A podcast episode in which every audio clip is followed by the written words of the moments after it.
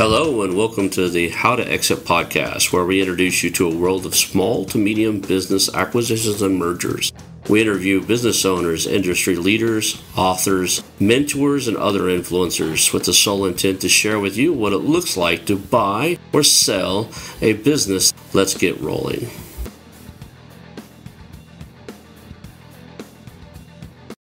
Hello and welcome to How to Exit. I'm here today with Arturo Henriquez. Arturo is a serial entrepreneur who has successfully started, bought, and sold over 55 national and international companies across 18 industries.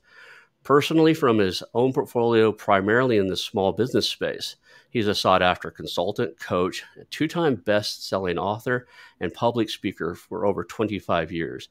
He's been involved with in well over 130 business purchases, transaction engagements, and business deals over the course of his professional career. He's author of Buy Yourself into Entrepreneurship, Bypass the Startup Risk, and Buy into Business Ownership, and The Dirty Secrets to Buying a Business Everyone is Afraid to Tell You.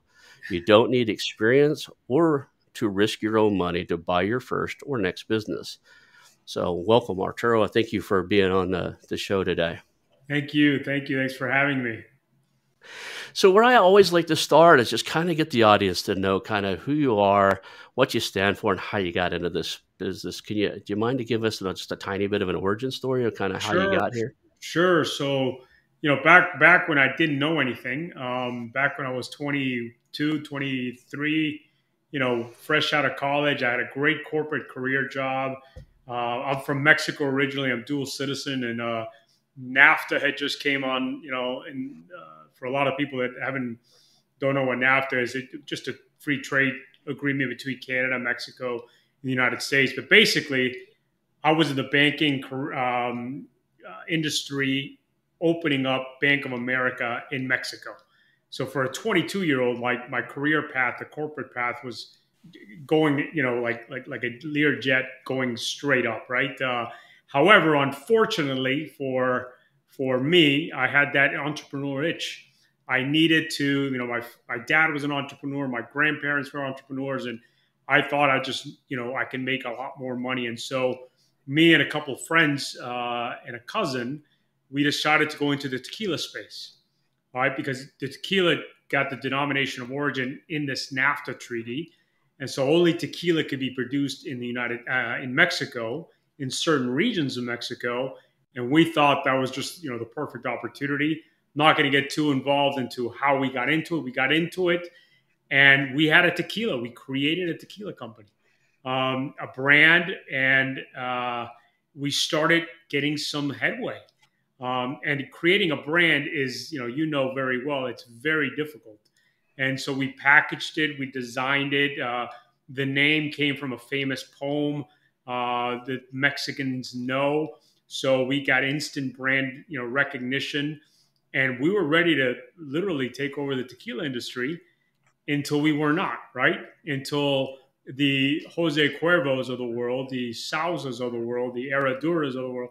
These are the main tequila players, you know, other, you know, aside from Jose Cuervo, which is the big elephant in the room, said, who is this little company that's making this little noise um, and they, they, they just, through money, they muscled us out.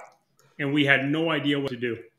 And after about a year, you know, seeing our product on shelves, seeing customers buy our product, so having a product that was, you know, being accepted by the market, we suddenly find ourselves out of a business. I mean, I mean, there's a lot more to it, but long story short, we didn't know what to do, how to react. We didn't have a business plan. We didn't have a marketing plan we didn't know much uh, about anything, and and what was going to be an amazing, you know, journey, you know, came to an abrupt end. Um, even though you could still find our tequila event, you know, in some tourist, you know, places in Mexico, that that business, you know, had a one year life, which is kind of kind of akin to all the startup statistics, right? Most businesses fail. Ninety percent of businesses fail within the first year. Well, we are now part of that statistic. And so that got me into the entrepreneur game, right? And then we started a couple other companies. Some went well. We went into the import export. We went into um, uh, nightclubs.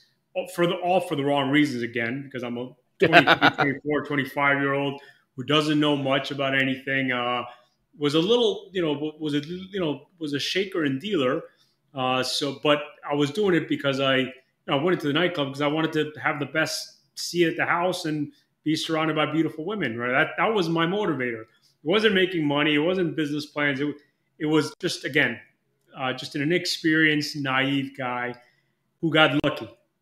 Um, but we started these businesses, and the sweat and the, the resources and the emotional toll um, with this one nightclub, it's capital intensive when you build a nightclub. It's all this build out, all this equipment.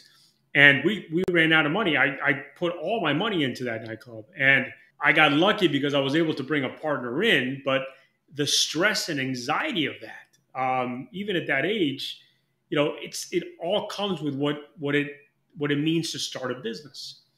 So long story short, I decided to, you know, a couple of years later to start buying businesses and let somebody else take all that risk. Let somebody else, you know, get emotionally attached. Let somebody else use their capital. Let somebody else, you know, use their time and, you know, uh, all those risks that are not just financial. Let them do it. I'm going to mitigate. And once I find a business that's up and running and that's stable and it's profitable, then I go in there and I'll pay, you know, two, three times earnings. And most of the times, and this is key, most of the times I'll pay less financially than what the original owner, you know, actually ended up investing. Again, without all that emotional and time um, risk. And so that's how I started getting into the game. You know, and over 55 businesses later, 18 industries later, you know, I'm still actively involved. That's what appealed to me in this in this space is, you know, I'm 49. I'll be 50 in a few weeks here in February, and um, I don't know if I've got another startup grind in me. Right, I did the dot com boom back in California. Uh, I've been part of some of the, you know, uh, when 2000, I want to say 2000 ish came around. Uh, I worked for some of the the the bus companies, right? I was in defense contracting. All my buddies were making a killing in the dot com world. I thought I'm going to go join the dot com world and become rich. I know computers better than most, and um, so I'll go do that. And I caught the bubble burst, so I got really good at like selling equipment, laying people off. it was it was kind of a miserable existence. And but I tried. We we went, you know, even after that, I stayed in California for a little bit. You know, went from startup to startup, made some money with some of them, but no like huge home runs. But the 60, 80 hour weeks, I just don't have that in me at this age. Right. Like when I when I've tried to figure out what to do next, it was it wasn't hey go come up with an idea, build a team, pull 60 to 80 hour weeks, bootstrap it, put every penny and every asset you have into it and see if it works. Um, I was looking for something better, and and I really believe this is this is there, right? You've got a proven business model. You've got revenue. You've got a team.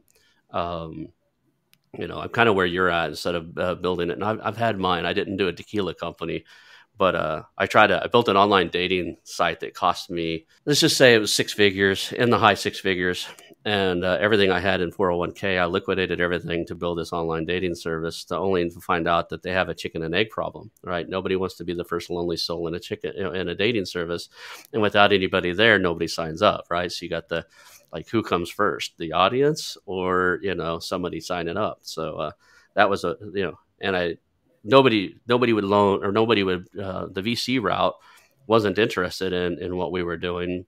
They just put out 125 million dollars to eHarmony at the time.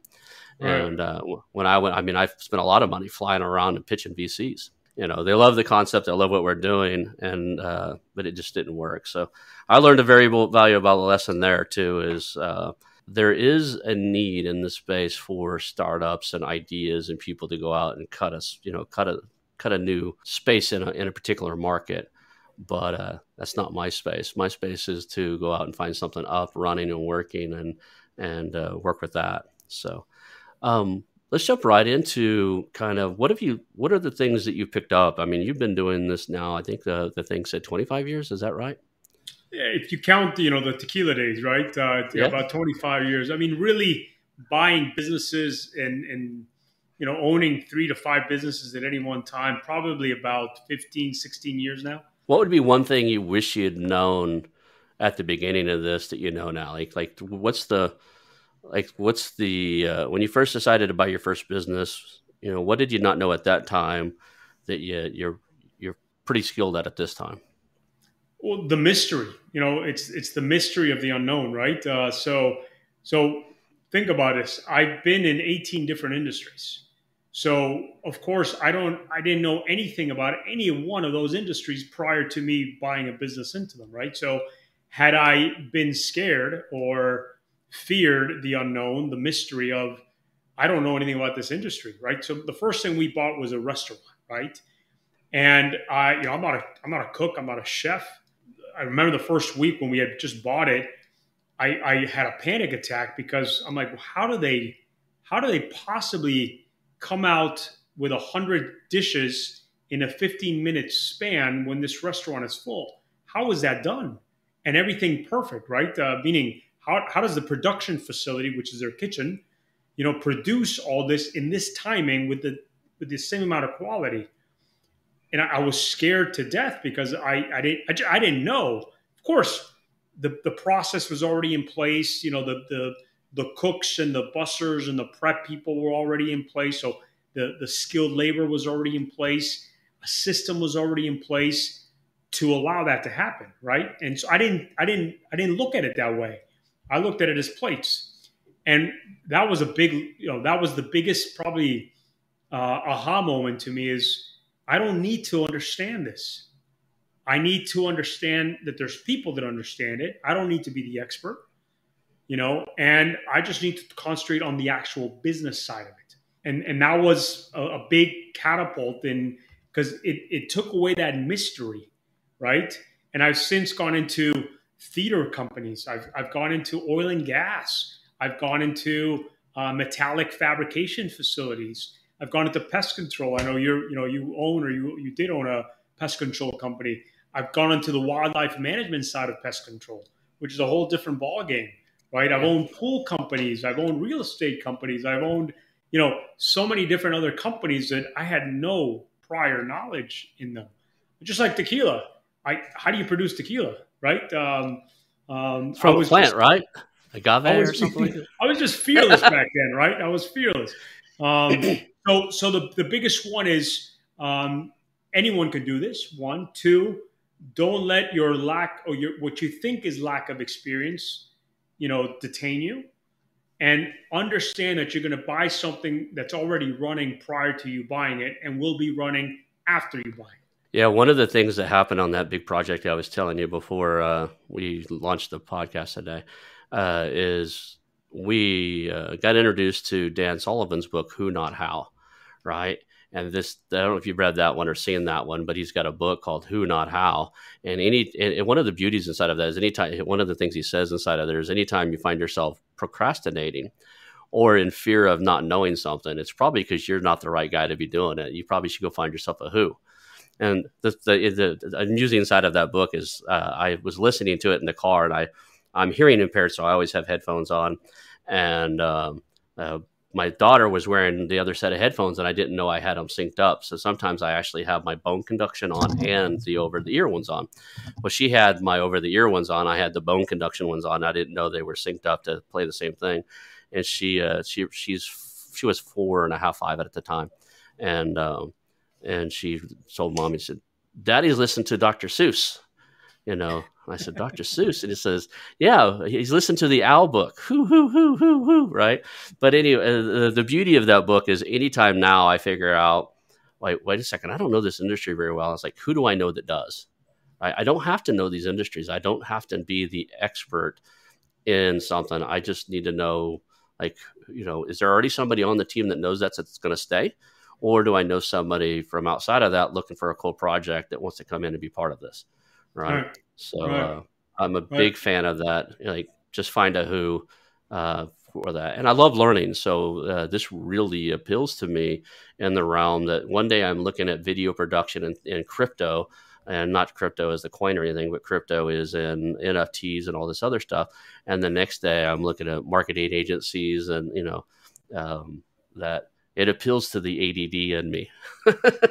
yeah, no, the, the key here is not, you, you don't have to be the, the skilled man. You don't have to be the, or woman, you know, you don't have to have those skills. I mean, I, I we, we, we had an oil and gas company. You know, this was a $70 million oil and gas company that did secondary and tertiary uh, recovery. Trust me, I had no idea what that meant when I was buying that, right? But all it is, is that they're going in into older wells that have been, you know, clogged in and they're re-stimulating. That's all that means. Um, I, I, you know, it takes a, a, lifetime, really a full career to understand geology, to understand oil, to understand the, the equipment, to understand the different players involved. Uh, there's absolutely no way, even even while I owned the business for a couple of years, that I was ever going to be an expert in that, and that wasn't my role.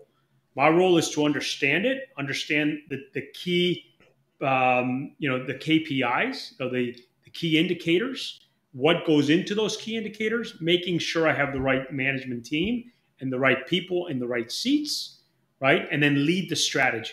It's interesting. One of the guys I spoke to on either on the podcast or one of the mentors I've hired, he mentioned that you know a lot of people think business is a marathon or a sprint, and you got to run the whole race yourself in order to get the ribbon at the end. He said it's not; it's a relay. And what you really can do is just pick up the, the baton from somebody who's run three quarters of a mile and run the last part of it for him and still yeah. win. And that's what we're doing when we're buying an existing business. You're taking you're taking that baton or you know that that little wood or whatever they call that thing. I'm not a runner, uh, but if you, you're taking you're taking over that that responsibility of that company and taking it to the next level. And uh, you don't have to be the guy who has a lifetime experience of the industry, a lifetime of knowledge in oil and gas, as you say. Uh, you could be the guy who just knows how to combine, you know, 15 other companies into it or five other companies into it, make it, you know, four times, you know, how to scale it a different way. And, right. you know, uh, I've met quite a few people who have got into industries they had no idea about and got out of them and making you know life changing amounts of money. Um, like we were talking a little bit earlier, I've, I've done real estate. You know, you do a real estate deal, you've got comfort money. You can make pretty decent money on that. If you do three or four deals a, a year, you can be really comfortable you do three or four of these business acquisitions and mergers deals, you know, in a short period of time, you could absolutely change your zip code. Um, uh, right. A, a, lot of people, you're absolutely right. A lot of people, you know, you, you hear that, you know, of course, uh, online learning right now is, is on the rise and there's a lot of courses out there and programs and uh, teaching you how to get into different types of businesses. Right. And they all, they all talk about creating wealth. Right. And that's key wealth. And I, I, I know none of them understand the meaning of wealth because one thing is to, to, to, to make money Another thing is to change, you know, have a life transformational experience, right? And when you make wealth, your life transforms, right? It's not just about making money. Making money doesn't transform your life. You know, achieving wealth. Uh, and yes, buying and selling businesses has that capacity. And I'll give you, I'll just use some simple math. If you get into a company um, that you buy at a two and a half times, let's call it a three times multiple, just uh, and it's making a hundred thousand dollars, right, uh, in in free cash flow to the owner. You know, just for our for for the audience. So the the price tag on that will be three hundred thousand dollars. That's how much it's going to cost you to buy that three times a hundred thousand dollars, right? But if you're able to scale that to you know two hundred or five hundred thousand dollars in net profit well, two things happen. One, you scaled it, so you're making more money, right? But that multiple is no longer three, it's now four or five, right? So now it's four or five times 500 or 300, you know, and so what cost you 300, now you're selling for, you know, 1.5 to 2 million. See, that's wealth. That's real wealth. You know, that's life changing wealth when you do that. Um, and if you're able to do that a couple of times, because it's a simple formula, it's rinse and repeat when you buy a business. And I've done this in a couple of different formats, but you know, you're you're you're changing your life, right? Um, this is definitely, uh, if, if you're listening to this, this is definitely something that one anyone can do. That's that's a tried and true statement, and I know that because I've seen hundreds of different students from all walks of life come through our program Um, anyone can do that, and yes, they have transformed their life, you know, f- forever um, in buying businesses. So, so as you were picking up this, did you go out and read certain topics? Did you study the different models that are out there, like uh, leverage buyouts, bank loans, and stuff? You came from the banking industry. Uh, what strategy did you start with inside of that realm?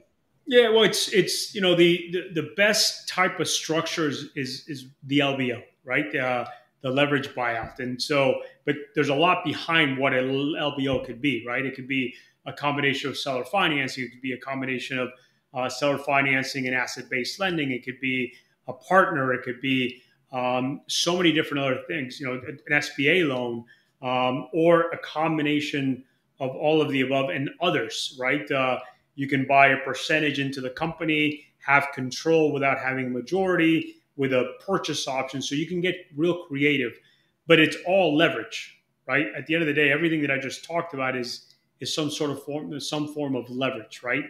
And leverage allows you to multiply your earnings, multiply the value. Uh, so I started, uh, you know, with LBOs, right? I started using other people's money, whether it's a bank or the owner um, or an asset-based lender, hard money lender, or an, an, another investor. Now, because I've done so many of these deals, some some deals I do cash.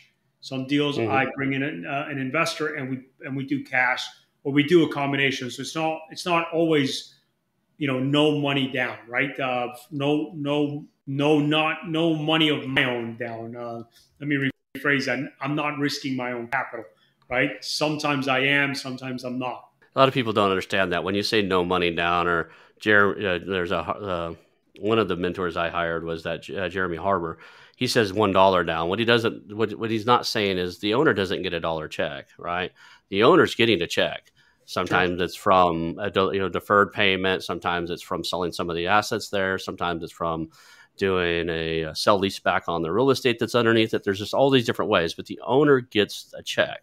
So when when when business uh, when you hear that there's you know no money down, I bought a business for no money down, doesn't mean the owner walked away without a check. It, it just means that the money didn't come out of your pocket necessarily, right? So uh, I was right, working on one last year, I guess. I was working on one last year where uh, at the beginning we really thought before due diligence we thought we are going to have to come up with about 150 200k. Well, and it's in uh, it was in the construction space uh, I reached out. We found a gentleman who uh, had grown a, uh, a similar business, uh, 100x from when he started to when he when he left the company, and he now he wants to be his own CEO and he wanted to buy something. We were working with him to put in that that money to have him run this business, do what he did with the previous one, right? And uh, do a work for equity type of thing to where he starts off with a little equity. And over the years, if he hits his performance goal, he had owned substantial piece of that business uh, before we got to an exit and sold it. And uh, uh, fortunately, you know, doing the due diligence, we found lots of problems, and there wasn't going to be any money required. Unfortunately, we found so many problems that the uh, IRS blocked the sale of the business because they owed the IRS nearly uh, nine hundred and sixty thousand dollars. Wow. and we're we're going to court. They had this court mediator, and they told the, the they told the IRS that we uh, the, the offer we made we, we were going to uh, buy the business, no money down, basically a dollar deal and take over four and a half million dollars worth of debt on a construction company in the construction space. I uh, Oklahoma is small enough. I don't want to say what industry it's in, but uh, they built uh, products for the construction construction industry, and um, they had four and a half million dollars of debt. We were going to take over that and uh, take over this you know sixty year old company the IRS said, no, not until you pay us off. You're not transferring assets or anything. So I don't know if that deal will ever come back around, but uh, they have to straighten out their IRS issues because, sure, uh, sure. Yeah, but yeah, during due diligence, you'll find a lot of things there. So uh, one of the favorite questions I always have is, what is uh, kind of a myth inside of this industry that you just wish didn't, you know, you could dispel right now? Like there's there's a common every industry has them. They're like um, there's things that people believe that are not necessarily true, right? Yeah. So yeah, so, of buying and selling businesses. Yeah, two of them are direct. One is you need money. You don't. You don't necessarily need money. No, you don't. Now, is it harder? Of course, it's harder, right? Uh, if you can, you know, whip out a uh, a check for a hundred thousand dollars, well, of course, it's easier.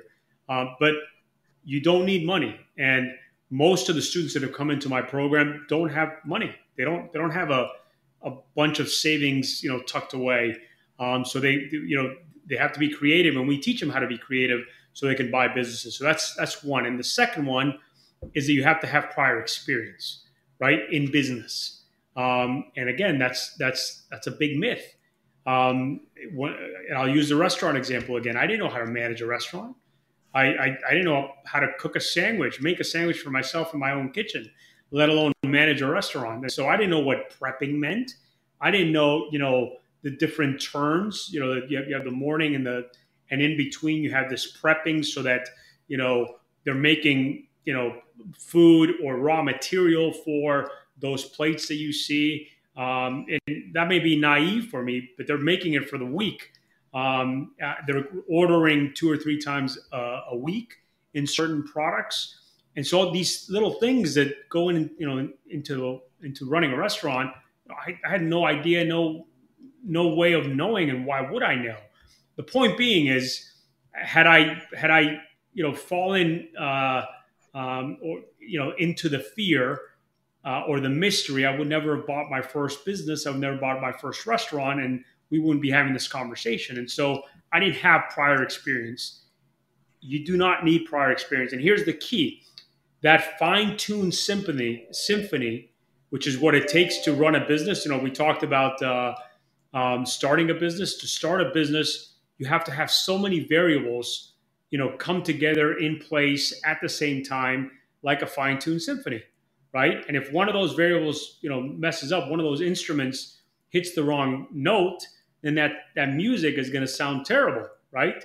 Well, the same thing with the starting a business. If it, every, everything doesn't fall into place, then that business is not going to be successful. Um, when you buy a business, you're buying a fine-tuned symphony. It's already all the instruments are already playing beautiful music. Can it be improved? Absolutely. You know, can you put a little oil in the trumpet or, you know, get a better drum set or absolutely you can do things like that. Can you get a better, you know, musician? Absolutely you can. And that would make the symphony better. That would make the business better, right? But all of those pieces are already in place. And that's why you don't need experience. Because that, again, I, I mentioned it before, that business was running before you bought it. And that business is going to be running after you bought it because processes are already in place the product and the service is already accepted in the market, right? The, the, the people that need to run the various different aspects of the business are already in place, right? There's a brand that's already established, there's market share. And here's the key it's profitable. If you're looking for profitable businesses, which is what I do, I stopped doing the distressed assets. And we can talk about that here in a second. But uh, I buy good, solid, profitable businesses.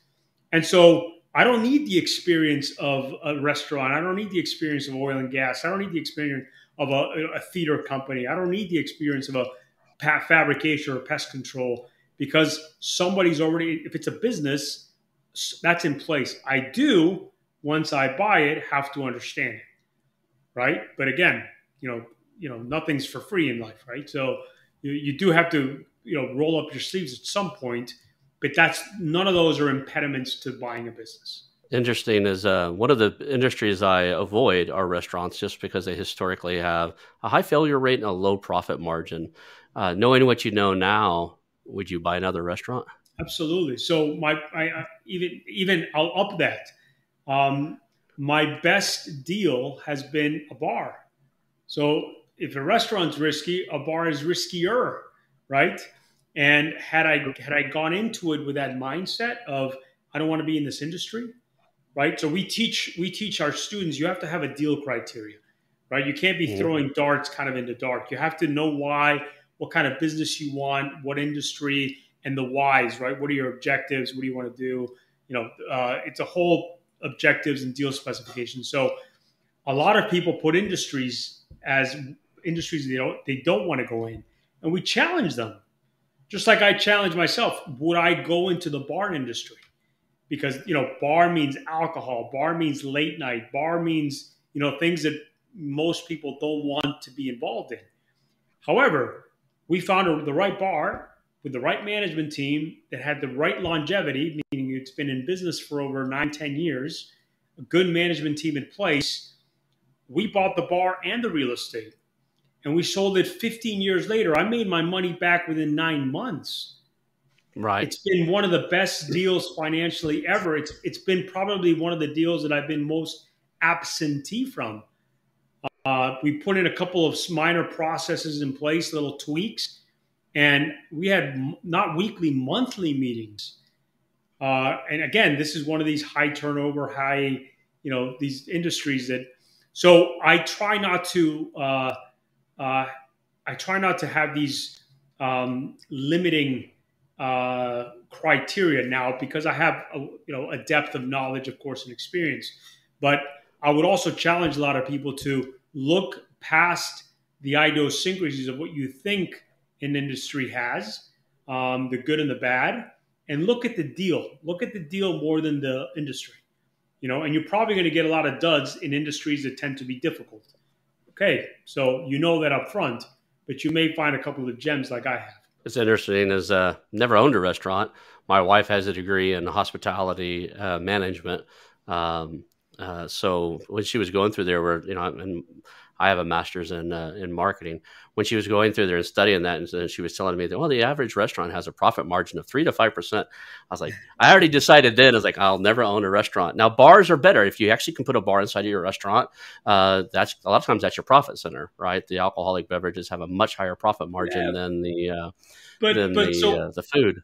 But. So we own we own a we own a bakery right now, right? That's one of the mm-hmm. businesses we own. We bought this in 2015. Um, it's a restaurant. Uh, we mm-hmm. added we added beer and wine. It's a French bakery. Um, mm-hmm. It's a very well known brand. It's a stable, stable, stable business, right? So that's why we bought it, right? So, so other restaurants may be up and down, right? The, the the beer and wine aspect to it didn't do much to it, right? The the the people are going to that bakery because of of its core business, which is baked goods, and it's it's got a, a, a bistro to it. Um, mm-hmm. Yes, the, the beer and wine is going to add a little bit more marginal profit, but it's not going to change the business, right? Um, so when you make that statement, um, if you add things, will it transform? That that was my interpretation of the statement. Right. Uh, you you should buy it for the core right? Whatever business you buy, whether it's restaurant or not, you should buy for the core product that it has. And you can obviously make it better, right? But we've done this and we failed miserably. We turned a um, a bar into a restaurant, and we lost half our our patrons. It's interesting. I was looking at a brewery because you know I don't even like beer that much. I like wines, but breweries are kind of the hip thing, and I think it would be cool to own it. And this this facility was really cool. It had uh, all the stainless steel gear. It, it, was a brewery with a bar in the front of it, so you could see the, you know, the brewery was behind glass. You could see everything. Unfortunately, the where they put this thing, it had for for Oklahoma, it had a crazy lease. I think the lease was like 15k a month, and the math just didn't work out. That's the reason they actually the reason they're even selling it was they set up a bigger brewery that they could sell their their microbrew to, or I mean they could sell their bottles and stuff out of, but they didn't have any interest in running the restaurant operation side of it and, and the big visible, you know, piece. But um, the numbers didn't work. So I, am I'm, I'm of the mind that like you know, I look at the numbers before I look at anything, right? Right. Um, there are some industries where uh, I avoid just because of the regulations and problem. I'm in Oklahoma, right? Cannabis is huge here. Uh, there's a dispensary on every corner. There's more dispensaries on the way home than there are gas stations and stuff. It's just crazy. I live out in the I live out in the middle of nowhere. Right? It's 27 miles from my office. Uh, I live out by a lake. I cross from the time I leave the latest place to get groceries, like a Walmart, to my house, I cross one, two, three, four, five, six dispensaries before you can get groceries, right? So, but I don't touch that just because of the federal re- regulation around it. I think they're a little oversaturated. It, might be a play to do some type of roll up, combine them all, do like a 7 Eleven of them where everything's in the same place or whatever. I have no moral obligation to uh, or against the industry. I just, I'm concerned that still federally it's not okay. And, right um, you know, considering I play on some projects that are big, international and stuff, I can't have that risk boiling over to the other teammates that I have on those bigger projects because I decided to, you know, do something that's only okay in a few, you know, a few of the states. So yeah, um, well, and and that's you know I'm, I'm glad you mentioned that because that's important for you to have your deal criteria, right? There, right? There's no right or wrong. There's no right answer or wrong answer. That's your deal criteria based on your objectives. You know your your uh, you know your risks you know profile your um, you know your experience you know whatever comes behind that deal. And that's fine. You know, that's great. What i do tell people though like we've had chefs for instance come into our program to buy a business right? They're chefs. They so they're dreaming about owning the restaurant and so they you know they they're convinced that they're not they're not going to start a restaurant they're going to buy one right so they come into our program and we, you know, they're dead set on buying a restaurant. And we challenge them through this deal criteria, deal specification exercise. Um, why? Because when you start prioritizing you, the reasons why you're buying a business, um, you know, to scale, to you know, have more freedom, to um, uh, to use my experience, to you know, whatever, you know, some of them are going to come into conflict right? Hey, I, I want more freedom, you know, more, more time with my my family over the weekends. Well, don't buy a restaurant because that's your busiest times, right? So so pick one. What's more important? And so most of the chefs that have come in, or you know, restaurant restaurateurs, have said they want to scale a business. And immediately we say, you understand that a restaurant and retail in general, by capacity, by two types of capacity, by physical capacity, is limited. And by production capacity, there's only so much kitchen equipment and kitchen space to produce X. So you, you know, by the true sense of the word, you cannot scale a restaurant. You can't. You can maybe grow revenue a little bit or make the profit a little bit by being more efficient, but that's it. The only way to scale it is to open a second one. And that's starting a new business. Even if it's your brand or whatever, it's starting a new business. And so once right. we take these chefs through this exercise, I'd say 90% of the ones that have come here end up buying something different. So they they they come in here prioritizing their skill set and their passion as number one, and they end up buying something completely different because scaling now becomes number one, right? Uh, time with my family becomes number one, or number two, or number three, and that's using your skill set or your passion is not as important because everybody's number one, whether they admit it or not, is to make money. That's why they're buying a business. You know, the entrepreneur in me says that there's a missing in that in the industry, um, but I'll never start it. So I'm going to share it. There's like I don't like to share ideas. I might kick off in you know in the next you know year or so, but because this would be starting a business, not buying one, I'll, I'll, I'll share it. I personally think there's a huge opportunity for personalized chefs like house cleaning services right? Mm-hmm. I, it's not as common as house cleaning, but if you really look into it, it's not that much more expensive to actually have somebody come to your house, cook your meals for the week. And I think if the right person got behind that, they could actually grow that, scale that, and kind of have. I don't know if you're familiar with like the Seeking Sitters model that was a, a local Tulsa company that just created a national franchise out of babysitting because they did background checks and did marketing for them. And they would show the sitters would show up with their t-shirts. I think you could do something similar like to a Merry Maid or a Seeking Sitters for personal chefs. You could normalize that. But that's a startup and that's 60 hours a week and I'm not doing it. but uh, you know, for your for your chef people who are just determined to be in that space, I think is a missing there. I think that uh, um, I, I, got exposure to it when I travel. I used to travel to Dallas all the time to uh, do this uh, self development program, and we'd be down there for three or four days at a time. And they really don't give you time to go out and eat.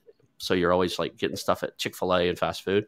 And uh, my health that is that is not good for my health. I'm not a healthy guy anyway.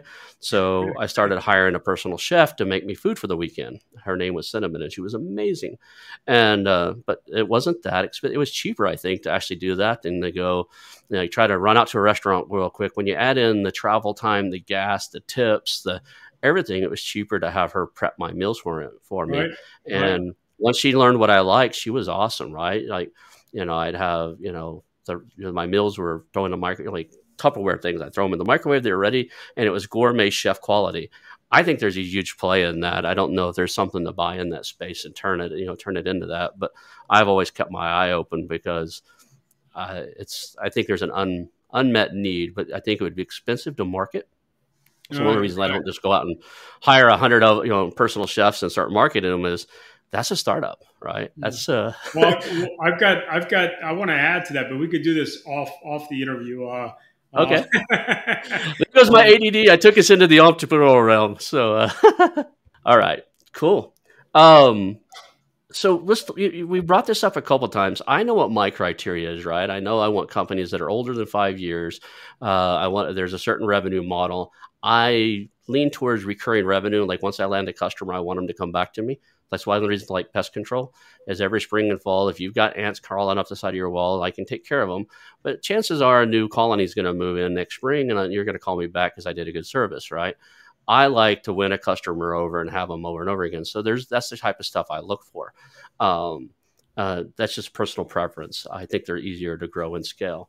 Um, what what would you do? You know, for uh, and you don't have to give your program away, but kind of give us the high level of what is the thought process of developing out that um, buying criteria is something that you know you would you would think would be a, a good business for somebody to buy. Yeah. So so um, you know, there's the personal aspect as to why, right? The, the, the why are you buying a business is obviously money is one, but is it you know to get out of your corporate job? Is it because you're a freelancer? Is it because you know like yourself you you you were in the real estate game that you wanted to you know up your game and and, and buy you know so th- there's the why right? So you have to be clear on that. Uh, but that why also has consequences right? If i if i want to buy a business and i'm in a corporate job with a nine to five you know, nine to five, you know, Monday through Friday, and I want to buy a business and but I want to spend the same amount of time with my family, then that's going to limit certain certain businesses, right? So that decision, you have to be under you understand that that's going to some businesses are going to fall into that, some aren't, right? So that, that decision has its own consequences, right? So you got to get clear on the personal side, and there's a there's a whole whole exercise we do on that and they got to get clear on the actual business side, right? So once I'm clear on the why personally, well, am I willing to travel uh, 10 miles? Am I willing to travel 30 miles? Am I willing to uh, get on a plane and travel to another city or state? Um, for instance, am I willing to go into this industry or that industry? Right? Do I want to use my skill set? Uh, do I have a certain passion that I want to pursue? Um, and these again, these are all you know. The, the chef scenario is, is a, was a perfect example. They wanted to use their skill set and do something that they were passionate about, um, but they also wanted to scale a business, right? And so so that that conflicted, and so it's it's these type of things. And my personal one is price to earnings, and that's because I understand it, right? A lot of a lot of guys that come into a lot of people that come into our program you know, they're not too clear as to what price to earnings are, multiples and whatnot. And we teach them that. But um, I know that I'm not going to pay, you know, more for a business from a multiple standpoint because I'm I'm industry agnostic. So if uh, if if I see and I, and I get 10 to 12 deals a day that come across my desk in some fashion, um, and I, the first thing I look at is price to price to earnings. And if it's in the if it's in my range, I'll look at it more. If it's not, you know next. I don't care because there's no personal emotional attachment to an industry. There's no personal emotional attachment to a passion um, or a skill set, um, which liberates me to look at good deals that I probably would not have seen had I had those, you know, those, um, you know, those conditions, so to speak. Uh, it's interesting. I, I, really like that. Uh, I used to teach the, guys that would come and want to learn how to do real estate. I was like, quit falling in love with houses. I've never seen a house that gets me excited. I'm not excited by bricks, mortars, sticks, nails, and, and glue, which is what houses are, and some glass, right? Stone. That doesn't excite me at all, right? Numbers, right? A business side of it, that's interesting to me. I'll, I'll pay attention to that. And I, you know, I've had so many people, uh, even mentor students, that would come to me and go, "But I love this house. I so would like to live in it." And I was like, "Yeah, you're going to pay the wrong price for it then." right? I like that. I need to. I, will adopt that as I, I'll do my best never to fall in love with a business. Right? Like it's really cool. It's really exciting. It's sexy, or whatever the word you want to use. The numbers are what you should be. You know, in my in my world, the numbers are what should make me excited. Right? The, does it make sense? Does it make money? Right? Does it make dollars? and at that point, you know, the other thing I, I really like what you said in there is like the time requirement. One of my personal criteria is that I don't buy anything that needs me meaning that I'm going to have to work, you know, 30, 40 hours and to turn this thing around or fix something. Right. You know, I, I like things that I could add, you know, that would benefit from my presence, but not that absolutely, you know, like I'm going to have to go in and do X, Y, Z myself. Sure. Uh, you sure. know, don't buy. I, I have a, a, wife and two kids. They like to see me occasionally. I'm not looking forward to buying another job. I did that with the pest control company, by the way. I bought that as a favor to one of my relatives, and it's another job. It was way too small uh, so now I'm looking for a bigger one local. So if you're in Tulsa and you have a pest control for a company for sale, give me a call. anyway, uh, that was not meant to be a commercial, but hey, um, I like the idea of like the business would succeed and could be managed even if I wasn't there. My job is to improve it, right? So then not buying myself another job is important to me. And it may not be important for a lot of other people, especially if you're single, you don't have two kids at home at that, you know, I have a five year now I'm getting them wrong. December is birthday month, so uh, now they're six and eleven. So I have a six-year-old and an eleven-year-old, and I'm uh, still cool in their eyes, right? I'm not so cool with the eleven-year-old anymore, but you know he's getting at that stage where he'd rather play his video games than hang out with daddy and go fishing. But uh, the six-year-old, I'm, you know, I'm the king of the world to that little princess, so I don't want to waste any of that time. So. Not looking for any type of business that requires me 50 or 60 hours a week. That's just not going to happen there are a lot of opportunities out there that would run better without you, right? right? You get to put input in, you find the who's, the people that can run them better than you, and they would probably just do better if you stay out of their way. Uh, that's what I'm looking for. All right. So, so if you go into the small business space, right, uh, most companies are owner operated, even if they're five million, ten million dollar companies, right? Um, they're still the owner is still very much involved. We have a program that teaches owners how to, you know go from being an operator to a CEO, right? Working uh, on the business, not in the business. Uh, um, and here's the thing, though: if you go in into it looking for absentee run businesses, which is what you're kind of describing, or semi absentee run businesses, there's there's going to be very few that you're going to find, right? Most, right? Because most of them are owner operated. That's just the reality. Um, but here's the key can you take a business that's owner operated and make it into a non owner operated business? And thereby creating more value, right? When you exit. And absolutely you can. And that's what we do. You know, we'll take an owner operated business. You know, we'll we'll find a management team. We'll make it more efficient. We'll find that extra cash to pay them, um, and step out and be strategic. We do that all the time.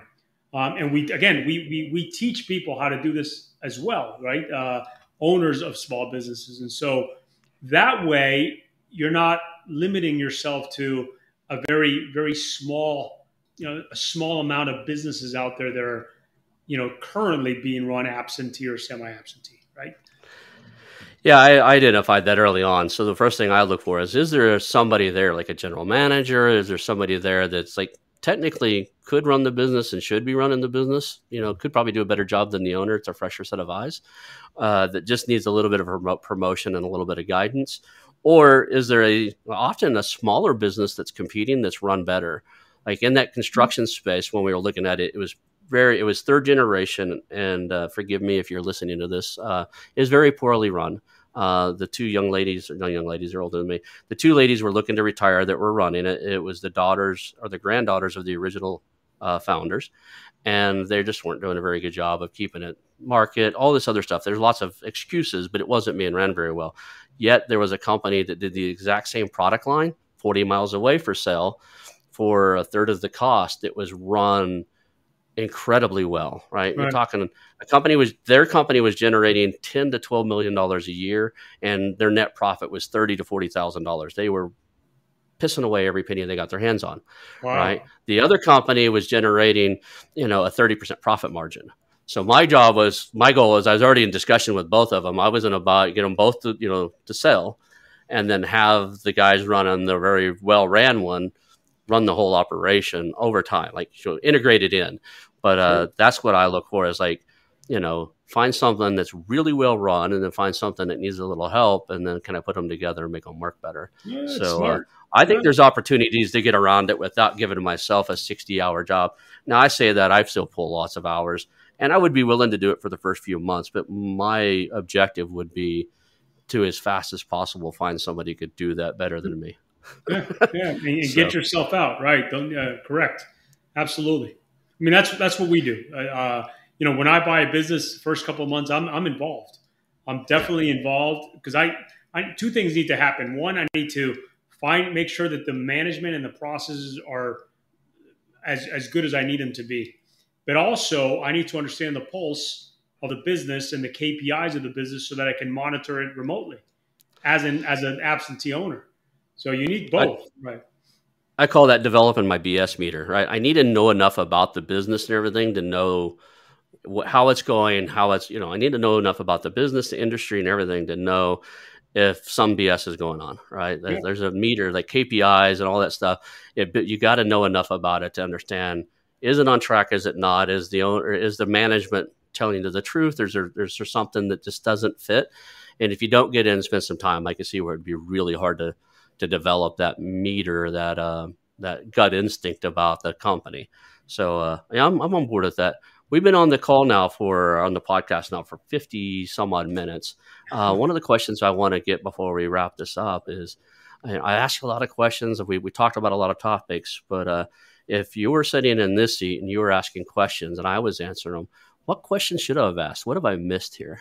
Yeah, um, I, I think uh, the, the big one is how, how much you know how much knowledge do you need technical versus the the art of the deal right? Uh, you know what what weighs more? Um, and and the answer to me is the art. The art by far is the most important aspect of buying a, a business. Uh, the technical stuff you know how to write an loi how to value a business how to perform a due diligence you know the, the technical aspects of it uh, how to structure it simple. They're, they're not that hard. How to read financial statements. You don't need to understand accounting. You just need to under, understand how to interpret them. You can find a bunch of YouTube videos and get that. It's the art, right? It's the psychology of the seller. It's the psychology of the intermediary, the business broker, whomever's in in, in the process. The psychology of the lawyers from the seller side, lawyers from your side, the accountants that you're going to eventually use, the psychology of the management team if you, you, you're able to meet them but most importantly, it's the psychology of the seller and the, and the intermediary. That's going to guide whether you have a great win win, awesome structure, or whether things are going to fall apart if you don't figure that out. And that's art. You know, that's, you know, that that's experience you know you don't you don't get that from a youtube video you know you don't you know it's not like uh, revenues minus expenses equal net profit uh, i get it now no so the art of the deal has been really the the the the reason why we've been so you know successful across the years. So if you're thinking about buying a business, you know, get someone that's that has that sense, that that understanding, uh, because that's the real crux. That's the real magic sauce right there. It's not it's not reading the financials or valuing a company or doing the due diligence or reading you know financial statements or, or any of the technical aspects. It's the art. Awesome. So I've heard you say a few times about mentoring and uh, what you teach and stuff. Do you currently have a program going on? We do. We do. We we oh. we we launched it back in 2018. Cool. How uh, I've got a couple uh, points of contact for how would somebody contact you if they wanted to learn how to do this? You know, how to be in this space from you. What's the the best way for them to reach out to you? Sure, sure, sure. There's two websites. Uh, one is called uh, Business Action Now uh, so www.businessactionnow.com. And the second one is arturohenriquez.com. Uh, so it's my, my first and last name, and there's a link there as well. Um, and then there's contact form. So either one is a go, you know, good way to you know reach us and and and start learning about this journey. So for those of you guys who are watching this on the video version, I put that up on the screen. I get verify I have that right. Is that right? That's correct. Yes. Awesome. And then the other one I have here too. So just so people can see it, it's uh, simply his name. That one correct? Here, here, it is. Correct. We'll leave that up for a few seconds there. And uh, so I appreciate having you on here. We are going to wrap up the show. Hang out when uh, when we get off here. We'll you and I will chat for a couple of minutes after the show. Uh, is there any uh, parting message you want people to, to hear or to know? Um, no, just uh, you don't need experience. You don't need capital and buying a business, you're going to save yourself a lot of headaches than starting a business. You know, I'll leave I'll leave those parting words there. Awesome. Well, thank you, and uh, uh, we look forward to hearing from you again in the future. So, uh, thank you. We'll thank you for having now. me. The Investors and Entrepreneurs Professional Mastermind. The Investors and Entrepreneurs Professional Mastermind combines the traditional peer to peer mastermind introduced first in Napoleon Hill's famous book, Think and Grow Rich, with accountability partnering, where your peers help you ensure that you set goals, take actions, and get results. If you want to scale, blow past roadblocks, and achieve success faster than you might think is possible, I suggest you take a visit over to TIEPM.com. That's T I E pm.com and check out the Investors and Entrepreneurs Professional Mastermind.